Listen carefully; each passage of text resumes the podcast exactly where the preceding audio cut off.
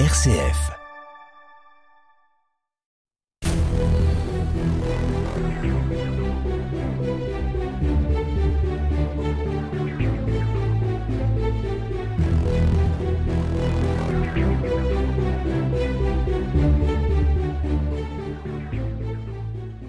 Pierre Ladé, bonjour. Bonjour.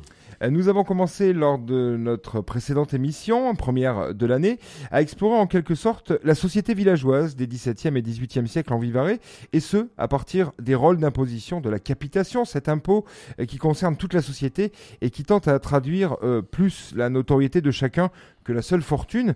Nous avons ainsi commencé à décrire le monde rural de Vauguet, pris comme exemple, mais la capitation, Pierre, s'appliquait en Vivarais comme ailleurs à toutes les paroisses. La capitation s'appliquait à toutes les communautés villageoises, à toutes les paroisses, à tous les sujets du roi, y compris les nobles. Seuls les ecclésiastiques n'étaient pas imposés, n'étaient pas capités. Euh, Nous avons vu qu'à Vauguet, les, les chefs de famille les plus imposés étaient ceux qui exploitaient les terres, les ménagers et autres laboureurs, selon la dénomination utilisée ailleurs. Alors, sans doute euh, étaient-ce aussi pour certains les plus fortunés, mais leur fortune, si elle intervenait, n'était pas le premier critère de leur classement dans l'échelle des 22 classes de la capitation. Les artisans et les commerçants, voire un notaire ou un médecin ou un instituteur, étaient moins imposés. Ils étaient moins bien considérés dans la société d'alors Vauguet, pas plus que les travailleurs de terre euh, sans terre, euh, qui louaient leurs bras auprès des ménagers plus aisés. Cette distinction, qui privilégiait donc paradoxalement à travers l'impôt les ménagers et laboureurs, euh, se retrouve-t-elle ailleurs en Vivarais? Tout à fait, avec des écarts certes, mais qui ne remettent pas en cause fondamentalement les distinctions que nous avons faites à Vauguet. Euh, si vous le voulez, Vincent, nous pouvons nous rendre en d'autres lieux, par exemple à peu de distance de Vauguet, dans le bourg d'Aps, autrement dit aujourd'hui Alba-la-Romaine. Une euh, antique cité devenue village moyenâgeux est très présent dans le paysage vivarois sous le règne de Louis XIV. Il y avait 113 capités à Vauguet. Il y en a 150 à Alba, ce qui permet de comparer les deux villages. Mais euh, on payait une capitation moyenne de 3 livres 34 à Vauguet. On paye 2 livres 25 à Alba. Un écart sensible donc que l'on peut essayer de comprendre. Disons tout d'abord que le seigneur du lieu, le vicomte de Baume ou de la Baume de Suse, comte d'Aps, est capité 250 livres, comme le marquis de Vauguet, son voisin. La différence qui apparaît à la lecture des rôles d'imposition de la capitation entre Alba et Vauguet est la présence davantage marquée d'artisans et commerçants à Alba et la moindre présence de ménagers, et ici souvent des viticulteurs. Sept ménagers payent 9 livres, une somme qui permet de les distinguer des autres habitants d'Alba.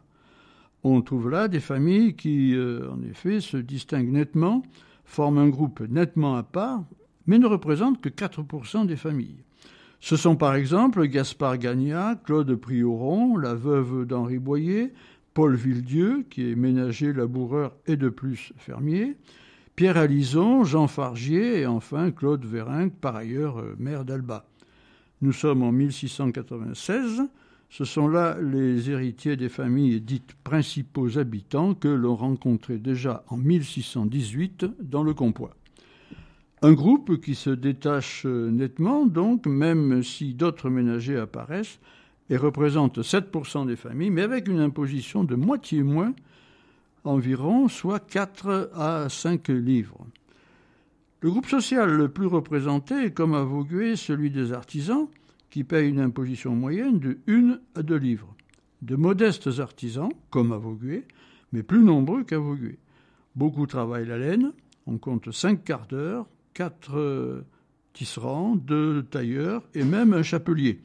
Mais on compte également et surtout 23 bergers qui donnent une mesure de l'importance des troupeaux gardés sur les landes ou plus haut sur le Coiron. Les meilleures maisons emploient par ailleurs nombre de serviteurs, bergers, on vient de le dire, mais également valets et servantes.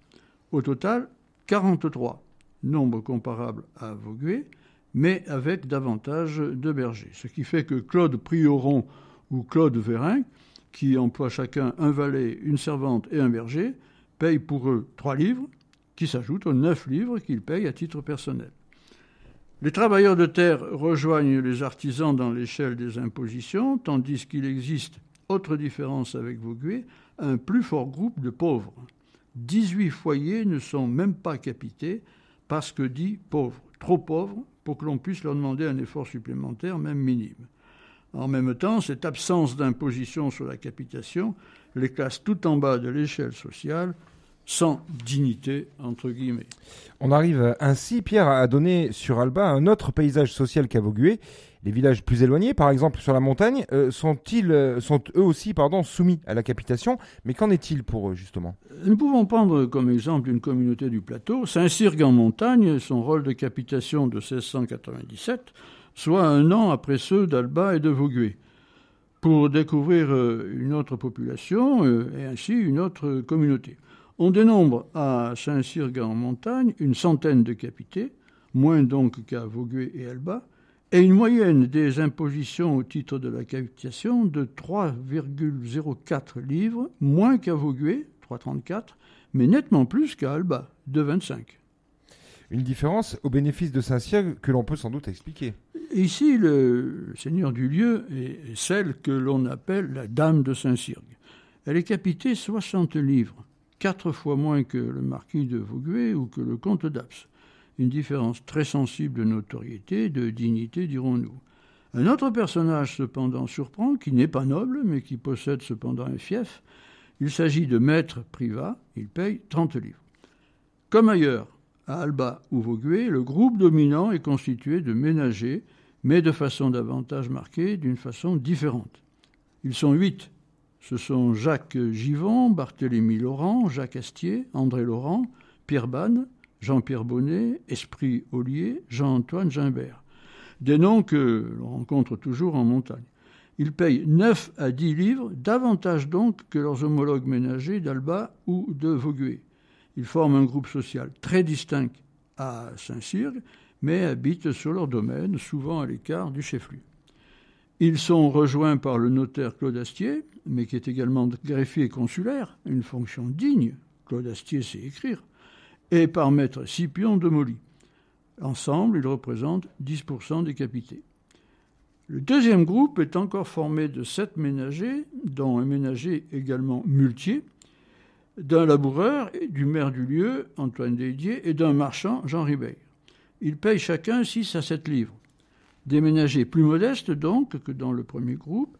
Il semble que la fortune, les biens possédés, aient été davantage pris en compte entre ces différents ménagers des deux groupes. De même, la situation de famille. Ainsi, Dimanche Prala, Dimanche est son prénom, ménager, ne paye que 5 livres, mais il élève les enfants de son frère. Ce groupe représente 10% des capités. On constate par ailleurs que la signification des termes des dénominations employées varient. Ainsi, les laboureurs, considérés comme les ménagers, autrement dit agriculteurs à Vaugué ou Alba, euh, sont ici au bas de l'échelle et ne payent que une à quatre livres, comme les quelques dix artisans, peu nombreux donc, et les travailleurs de terre également peu nombreux. Mais autre particularité, on compte dix rentiers, autrement dit fermiers, qui sont capités trois livres. Tous ensemble, ils forment un troisième groupe assez disparate socialement, mais qui représente 59% des capités. Enfin, euh, Saint-Cyrgue-en-Montagne se caractérise comme Alba par la présence d'une pauvreté marquée, voire d'une misère. On note cinq fois la mention pauvre, mais surtout dix fois la mention mendiant. Ils ne sont pas imposés. Ils représentent 15% des noms présents sous le rôle de la capitation. Parmi les fonctions exercées, on dénombre moins d'artisans qu'à Alba. Ici, deux cadissiers, deux tailleurs, un tisserand, deux maréchaux ferrants, un charpentier et un meunier. Mais également des muletiers, comme François Gondier et François Bonnet, qui assurent les échanges avec euh, le bas pays. On dénote donc, Pierre, des différences sensibles entre les villages du Vivarais, et singulièrement entre ceux du bas pays et ceux de la montagne. Il faut évidemment être prudent sur l'analyse que l'on peut donner de ces différences, mais elles apparaissent à la lecture des rôles d'imposition de cet impôt nouveau appelé euh, capitation. Une étude plus approfondie pourrait conduire à une connaissance très précise de la société vivaroise à la fin du XVIIe siècle et au XVIIIe. La capitation était un impôt qui ne devait durer que le temps de soutenir l'effort de guerre, mais qui perdura bien au-delà, après 1698, date de la fin de la guerre de Ligue d'Augsbourg, et au cours du XVIIIe siècle. Merci Pierre Ladet.